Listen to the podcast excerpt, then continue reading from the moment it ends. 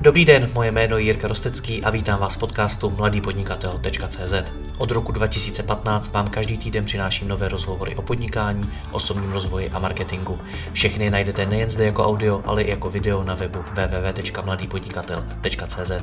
Partnerem podcastu mladýpodnikatel.cz je společnost ShopTet, poskytující nejpoužívanější e-shopové řešení v Česku. Stačí kliknout a začít prodávat. www.shoptet.cz Děkuji vám za váš čas a neváhejte mi napsat na jiry.rostecky.cz případně na Facebooku. Užijte si poslech. Dobrý den, jak lze v dnešní době rozjet e-shop, nestarat se o logistiku a skladování a jak se místo toho věnovat tomu, co vás baví, si budeme povídat v tomto rozhovoru. Mým hostem je Tomáš Zahálka. Tomáši, ahoj. Ahoj. Vy jste, si se nepletu předloni, založili e-shop Dudlu, je to tak? Je to tak, no, bylo to v roce 2019, někdy v březnu jsme začali o tom nějak koketovat a potom jsme se do toho volně pustili v podstatě jako takovou sekundární činnost, hlavní práci, spíš takový vedlejší projekt. A co na něm prodáváte? Je to hlavně pro děti, jsou tam hračky, tam dětský zboží, oblečení, ale zároveň jsme tam, tím, že to je postavený jakoby na dropshippingu, tak jsme tam mohli napojit i další sortiment, bez nějakých jako rizik nebo přemýšlení o tom, jestli se to bude prodávat, jestli nám to bude ležet na skladu. No, takže jsme tam vytvořili speciální jako sekci vychytávky, ve který máme poskovávané různé věci, které úplně nesouvisí jakoby s tou dětskou tématikou. No ty si už to teď vlastně nakousnul, ten dropshipping.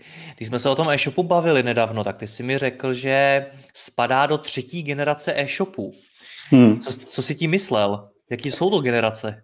Jo, já jsem tak jako, beru to nějaký osobní označení, ale když si vzpomínám, nebo já jsem začínal jako zaměstnanec e-shopech někdy před deseti lety a v podstatě všichni jenom nakupovali zboží, měli vlastní logistiku, vlastní sklady, spoustu tí práce i okolo IT. Potom jsem tak nějak jako vnímal, že třeba po těch pěti letech přišel jakoby ShopTet, nebo pořádně se jakoby rozjel. To pro mě byla taková druhá generace, kdy ty krabicové řešení v podstatě nějakým způsobem zastupovali kompletně to IT a nemuseli jste mít s tím starosti, nemuseli jste řešit jako programátory, kodery, grafiky, v podstatě jste to mohli poskládat během pár kliků.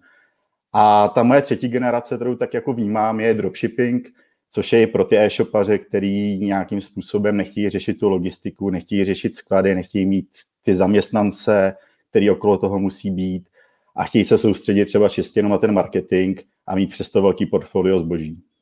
Co to je dropshipping?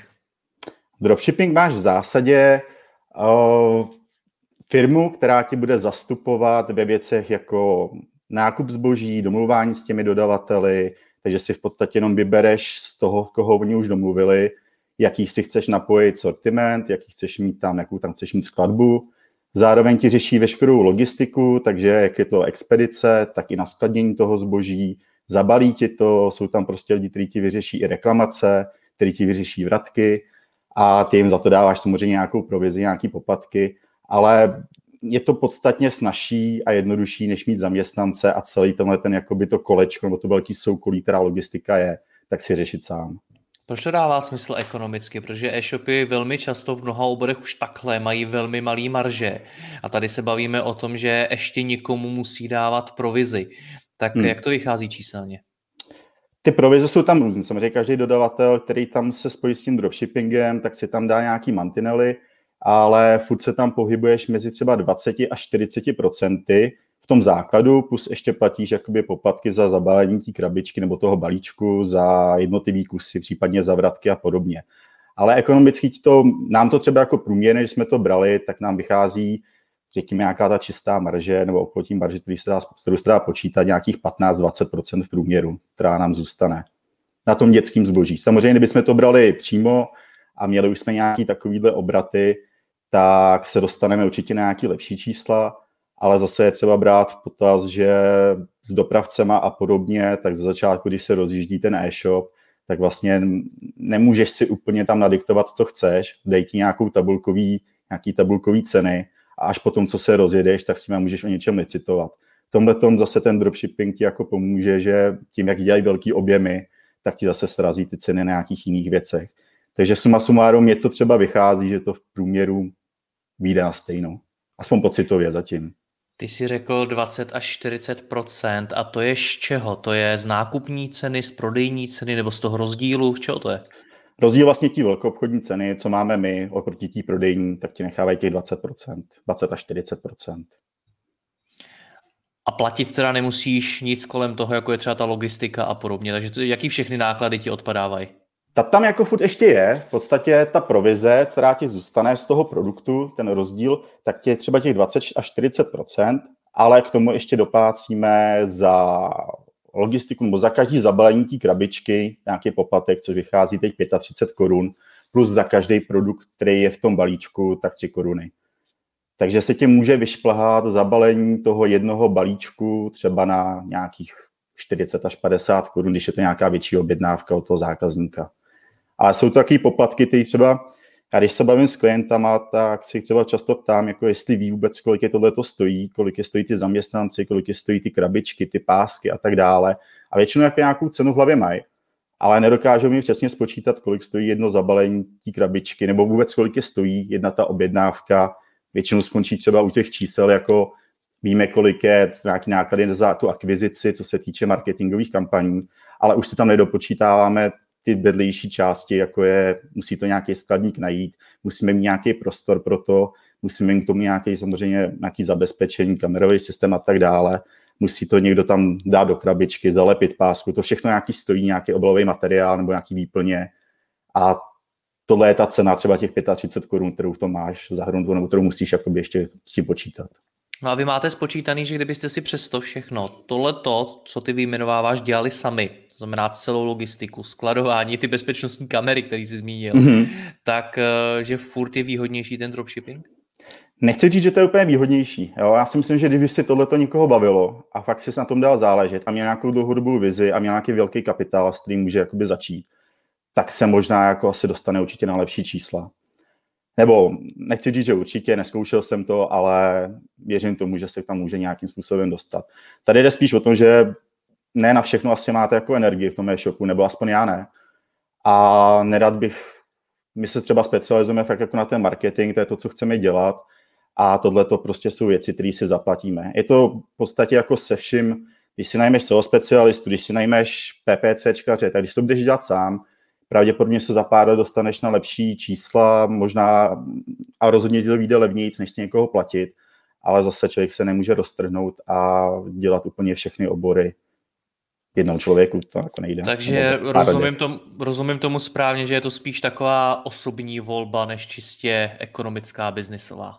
Určitě, určitě. Já trošku jako říkám, já jsem v tomhle jiný, já jsem si logistiku vyzkoušel, byl jsem na těch skladech, viděl jsem, jak je ta práce, viděl jsem ty majitele, kolem čeho musí lítat a to si, že tam člověk jako řeší i, jestli vám někdo odcizí zboží ze zaměstnanců a podobné věci a je to pak docela jako i nepříjemný, takovýhle konfrontace i mezilidský. Takže tohle to v podstatě nám všechno odpadá a je to tak trošku i zlenosti, protože toho to nechceme dělat, tak to radši dáme někomu jinému, kdo se na to specializuje. Nelimituje vás to nějak v růstu? Hmm, jako limituje ti to v podstatě v tom, že si tam teď v tom stavu, co jsme, tak si nemůžeme tam vzít nějakého jiného dodavatele, který se nám líbí. Sice jako technicky můžeme, ale už byste na ten proces trošku zkomplikoval. My furt můžeme využívat jenom ty dodavatele, kteří jsou napojení a můžeme si k tomu samozřejmě i dokoupit vlastní sortiment, vlastní produkty, někoho si natáhnout, ale celý ten proces se nám zkomplikuje. A co se týká růstu, my aktuálně máme zalistovaných 30 tisíc produktů, což kdybych jsem si měl každý produkt aspoň jako jednou koupit jeden kus, tak se k tomu jako zase nedostaneme pravděpodobně nějakým nejbližším horizontu. Takže tomu ten, ten růst považuji spíš, že je výhoda, že to jde rychlejc. Co by se stalo, kdyby se Dudlu opravdu rozjelo a najednou si si uvědomil, hele, tohle to může být opravdu hodně velký biznis, může to být to hlavní, co, čemu se budu věnovat. Co by se v tu chvíli stalo? Nebyl by ten dropshipping vlastně na obtíž? Nechtěli byste radši větší svobodu, větší nezávislost? Teď je otázka, v čem by ta nezávislost jako byla. A co by, co by nás tam, nebo že by se rozjelo. My jsme se třeba teď meziročně jako rozdělili pro nás neuvěřitelně. Ještě loni jsme dělali, nebo jako předloni, nějakou jednu objednávku za dva, tři dny. Teď jich děláme 20-30 denně, což už nás jako těší i baví. Ale kdyby jsme se rozjeli někam dál, dělali bychom třeba 100, 200 objednávek denně, tak si furt nemyslím, že nás to limituje a naopak, že nemusíme řešit ty zaměstnance, přibírat a tak dále. Je to všechno, co řeší ten tým okolo té logistiky nebo toho, toho, okolo toho dropshippingu. A my si vlastně budeme jenom řešit zaměstnance nebo tým nějaký okolo toho marketingu, protože to je taková ta děloba práce. To samé to IT v podstatě. Jo, taky můžeme říct, že by nás třeba něco limitovalo, ale zatím jako v podstatě třeba na nějakých pěti let vůbec nevidím nějaký scénář, který by tohle to mohl způsobit, že by nám to přerostlo přes hlavu a chtěli jsme něco jiného nebo neviděli jsme v tom smysl. A vidíš teda nějaký limit, který taky ty v uvozovkách normální e-shopy, který prostě si sami to skladujou, prodávají a tak, eh, vyjednávají si to s těmi dodavateli a podobně, tak oni ho nemají a vy jo? Určitě. Každý sortiment tak má samozřejmě trošku jiný chování i s těma dodavatelema a my si třeba nemůžeme řešit nějaký marketingový bonusy nebo obratový bonusy, nějaký cel, kvartální, roční, jo, nic takového. Stejně tak tím, jak si to zjednodušíme ten dropshipping a nemáme tam, v podstatě nemusíme ani zakládat ty produkty, jo, všechno si natáhneme ve feedu, takže si nemůžeme moc hrát s fotkama, když si to uděláme vlastní, tak pak už zase nemůžeme mít automatické aktualizace, od těch dodavatelů se třeba stávají jako chybky, že prostě pošlou celou sérii fotek a prodáváš hodinky a jsou tam prostě vyobrazený šperky, takže musíš pak sát přes ten dropshipping až k tomu dodavateli se dopsat, aby to hromadně opravil. Což když máš vlastní sklady, tak se toto nějakým způsobem kontroluješ s těmi zaměstnanci a máš to i v nějaké lepší kvalitě. Stejně tak je to třeba u variant produktů. Nám se stává, že nám dodavatelé posílají na jední fotce vyobrazených 10 produktů, a vlastně chtějí potom zákazníkovi, aby to specifikoval a ten, když to specifikuje, tak nám pak přijde odpověď, že zrovna tato varianta není skladem, jo, a což by si asi ve vlastním e-shopu rozdělilo pěkně produkt po produktu a nějakým způsobem se nemusel s tím tím trápit. Takže má to své nevýhody, ale je to všechno nějakým způsobem i o tom vývoji a my se snažíme co nejvíc komunikovat třeba s tím týmem, a dávat mu ty feedbacky a je vidět, že s tím pracují a něco jde udělat hromadně, něco se dá opravit a něco je fakt na těch dodavatelích, jak jsou oni zase akční a, nebo jak jsou líní, jak se jim do toho nechce. Z mých zkušeností mnoho, zejména menších e-shopů má skutečně vztah k tomu, co prodávají. Mnohdy hmm. si ti e-shopaři vybírají ty produkty, které chtějí prodávat na základě nějaké kvality, na základě nějakých hodnot a podobně. U toho, co ty mi popisuješ, a možná to tak není, možná se pletu, ale přijde mi, že vám je vlastně jedno, co budete prodávat. Je to jo, tak? Je to tak úplně upřímně, nám je to v zásadě tohle asi jedno. Protože můžeš furt stavět e-shop, když něco máš rád, něco si vyrábíš, tak ho postavíš úplně na jiných nějakých hodnotách a nějakých principech, nejdeš jakoby kvantitativně, jdeš spíš jakoby kvalitativně, máš tam třeba, nevím, 100 produktů, který si tak opečováváš, vymazíš si popisky, vymazíš si obrázky, uděláš si všechno jako co nejlíp. Ale pak jsou e-shopy, které prostě jedou masově, napojí si tam x dodavatelů a pracují třeba jenom s nějakým okruhem sortimentu, který si vyšperkovávají. A to jsme třeba spíš my. Máme tam toho spoustu, ale furt se specializujeme na ty hračky a podobně. Ale aby jsme si jako každý produkt ošahávali nebo nějakým způsobem zjišťovali jeho kvalitu, tak v tomhle případě jako nemůžeme. Co ty vlastně jako majitel takového e-shopu, který je postavený na dropshippingu, děláš? Já osobně se teda věnuju spíš tomu marketingu, co se týče Já myslel, se. že řekneš, že počítáš jenom peníze. Ne, ne, ne, to bylo, ona na to počítá samo, to je ještě jako na tom skvělý. Jo, já jsem vlastně blbej, proč se s tím zabývat. jo, ona nám to tam jako hodí tu provizi a my se jenom jako jednou za čas koukneme, kolik tam ještě zbývá objednávek jako neproplacených, ale to číslo tam neustále máme a pak druhý ekonomický ukazatel jsou naše výdaje a v podstatě je to jenom sčítání, odčítání, takže i ta ekonomika je pro nás snadná moc se tím nemusíme trápit. Takže já mám dost času na to se věnovat tomu marketingu s tím, že jsme už od začátku říkali, že to chceme postavit na organice, na SEU a s nějakou vidinou třeba jako do pěti let opravdu by tam přistupovali lidi spíš těch neplacených výsledků než těch placených. A to je v zásadě teď moje asi největší jako aktivita na tom. Ještě než se dostaneme k tomu marketingu, když si řekl, kolik je tam objednávek neproplacených, jak teda funguje ten v normálním e-shopu bych řekl nákup zboží. Mm-hmm. Ten nákup zboží, jako máme feed, z toho feedu máme to zboží vlastně zobrazené na e-shopu, zákazník si to objedná, ty data přijdou z ShopTetu přes API do dropshippingu A pak záleží na dvou faktorech. Buď to ten dropshipping má svůj velký sklad, takže některý zboží tam má přímo a v podstatě z toho hned odesílá. A nebo to jde ještě k dodavateli a ten dodavatel jednou, vlastně jednou za den nebo jednou za dva dny se to všechno sveze nějakým větším množství a pak se to zkompletuje na tom centrálním skladě.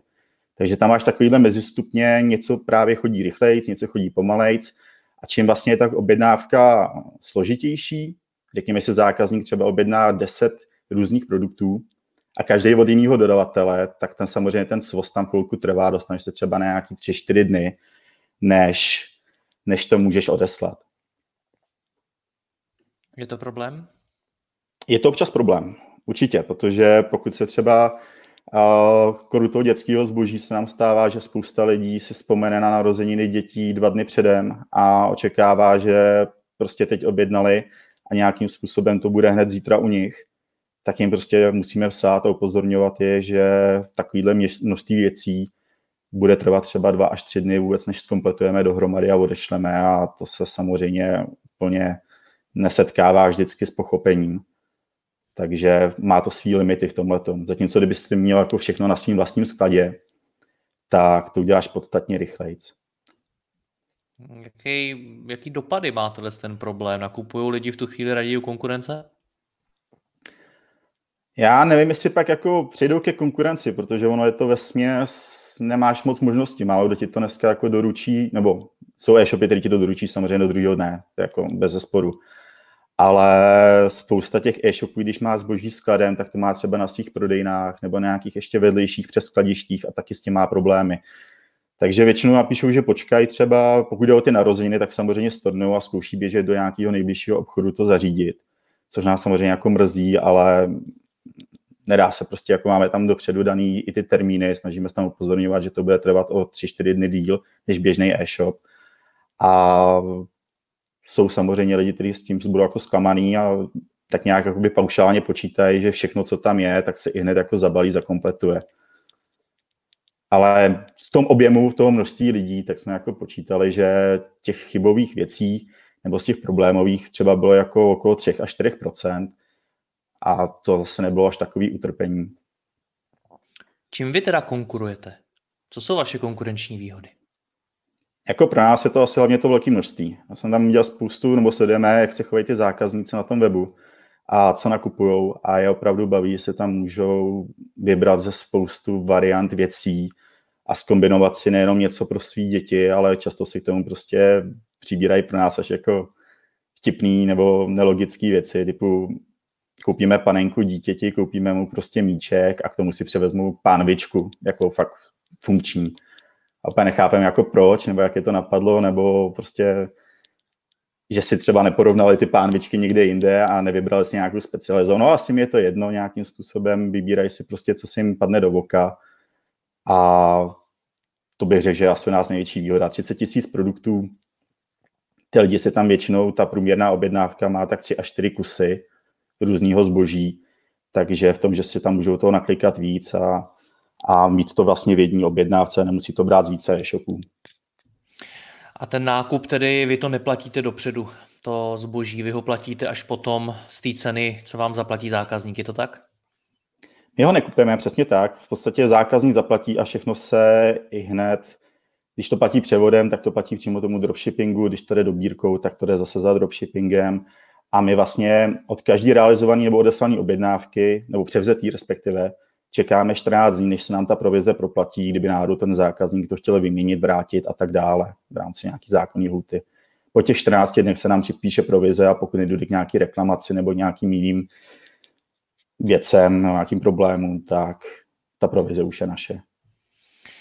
Ty jsi to už zmínil, jsi marketér, tak eh, jak marketér rozjíždí vlastně e-shop?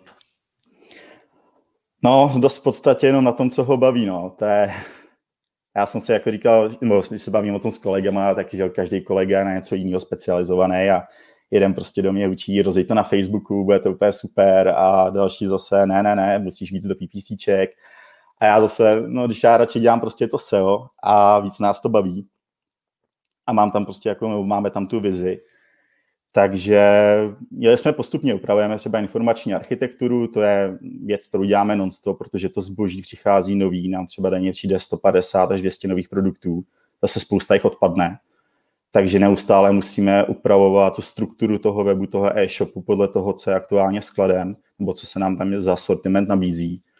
Do toho děláme spoustu vstupních stránek, protože z 30 tisíci produkty, které jsou v podstatě třeba na nějakých 500 sortimentech, tak existuje tisíce vstupních stránek, který by si nějakým způsobem mohl mít optimalizovaný a mohl mít zaměřený na ty konkrétní zákazníky, co hledají. Takže s tím si hrajeme furt do kolečka, do toho link building, vlastně budování zpětných odkazů, aby jsme to mohli nějak kontinuálně posilovat. Ale tohle bych řekl, že nám zabere jakoby na tom 80% toho času. Co děláš ty sám? Ne, ne, jsme na tom, já jsem to víc. Já, bych ne, já jako... jsem dal, co ty děláš konkrétně. Jo, tohle to všechno v podstatě. Jo, to je ty vstupní stránky, tu informační architekturu, kolega zase jako spolumajitel dělá link building a všechno okolo toho, takže a plus ještě zákaznický jako dotazy řešení, takže jsme to takto jako přerozdělili. A spíš to, co koho aktuálně baví. No. Ty jsi tam řekl krásnou věc, že byste, že jste vlastně chtěli, aby vám lidi chodili z těch neplacených zdrojů, mm-hmm. spíš než z těch placených. Tak eh, jak se to dělá? Pokud chci taky takhle nastartovat svůj e-shop, tak co mám dělat? Ty jo, mít analýzu klíčových slov, klíčových slov a trošku se v tom oboru asi vyznat. No. To SEO je běh na strašně dlouhou tráť. Já jsem si jednou zkusil jako vyčíslit tu částku, kdybych tohle všechno, co jsme tam udělali, měl dělat jakoby pro nějakého klienta, tak je to obří zakázka za stovky tisíc, kterou prostě málo kdo je ochoten zkousnout. Takže je to umět to, no, umět pochopit vlastně, jak ty, jak ty vyhledávače fungují, pochopit, co ty zákazníci, jaký dotazy mají, jak na to udělat stupní stránky, jak je popsat, jak jim dělat správný obsah.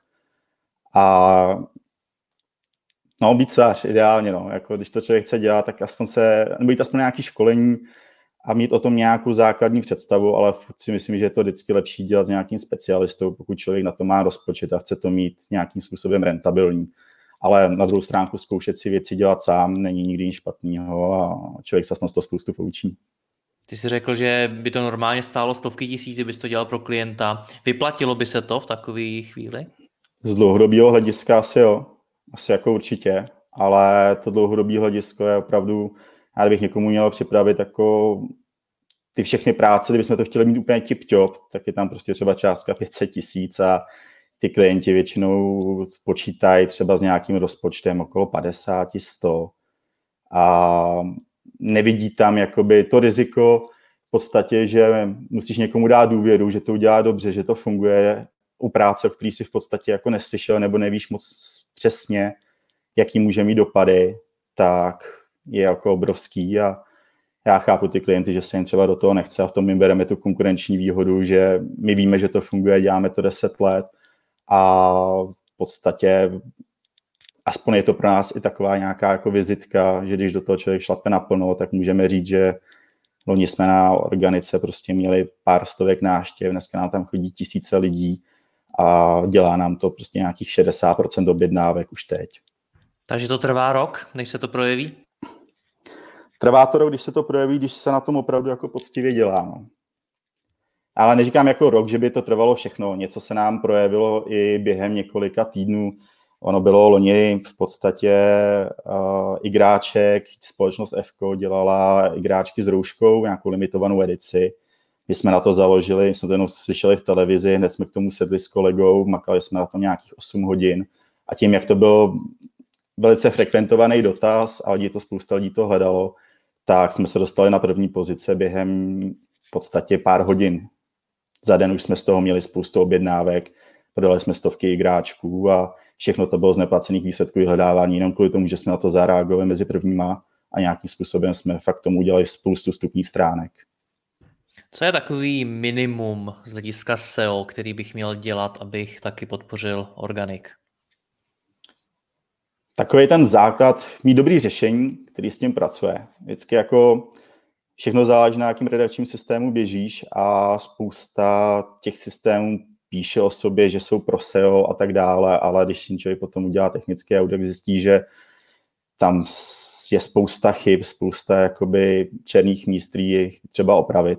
Pokud už mám vyřešený redakční systém, běžím třeba na nějaký krabici, která má spoustu, že tisíc uživatelů, takže už je optimalizovaná, tak začít nějakým způsobem dělat analýzu klíčových slov a vůbec zjistit, z jakých těch dotazů ty zákazníci nebo ti zákazníci by mohli hledat váš sortiment a zároveň i jaký dotazy mají okolo toho ještě předtím, než něco nakoupí. My se třeba specializujeme i na blog, který nám píše prodní asistentka, která je na mateřský teď a v podstatě víme, že ty zákazníci už přemýšlí dávno předtím, co nakoupí a máme tam témata jako co dělat v těhotenství, co dělat porodu, jaký jsou vůbec druhy porodu a řešíme už s nimi nějaký tyhle ty témata ještě předtím, než vůbec přemýšlí nad tím, jestli nakoupí čepičky a podobné věci. Takže se na tohle to zaměřit, udělat, udělat tomu tu blogy, udělat tomu stupní stránky, mít analýzu klíčových slov, která vám řekne vlastně, co ty lidi potřebují. A pak to optimalizovat a nějakým způsobem ještě získávat zpětní odkazy, které tomu pomůžou těm vyhledávačům trošku na vás víc upozornit. Ale je to komplexní činnost, je to práce copywritera, je to práce linkbuildera, práce sáře, aby nějakým způsobem tomu dal řád a nějakou strukturu. A je to na díl. No. Jako za nás osobně jsem vlastně nedávno říkal kolegovi, že si myslím, že jsme na 5 až 10% práce, co bychom mohli vůbec udělat. Jaká je budoucnost vašeho e-shopu? Doufám, že dobrá. ne, tak jako jaká je naše budoucnost a doufám, že to dál jako poroste, že nás to bude o to víc bavit a že se k tomu přidají další lidi. Už teď se nás na to jako vystřídalo přes nějakých 20-30 lidí, kteří na tom spolupracovalo.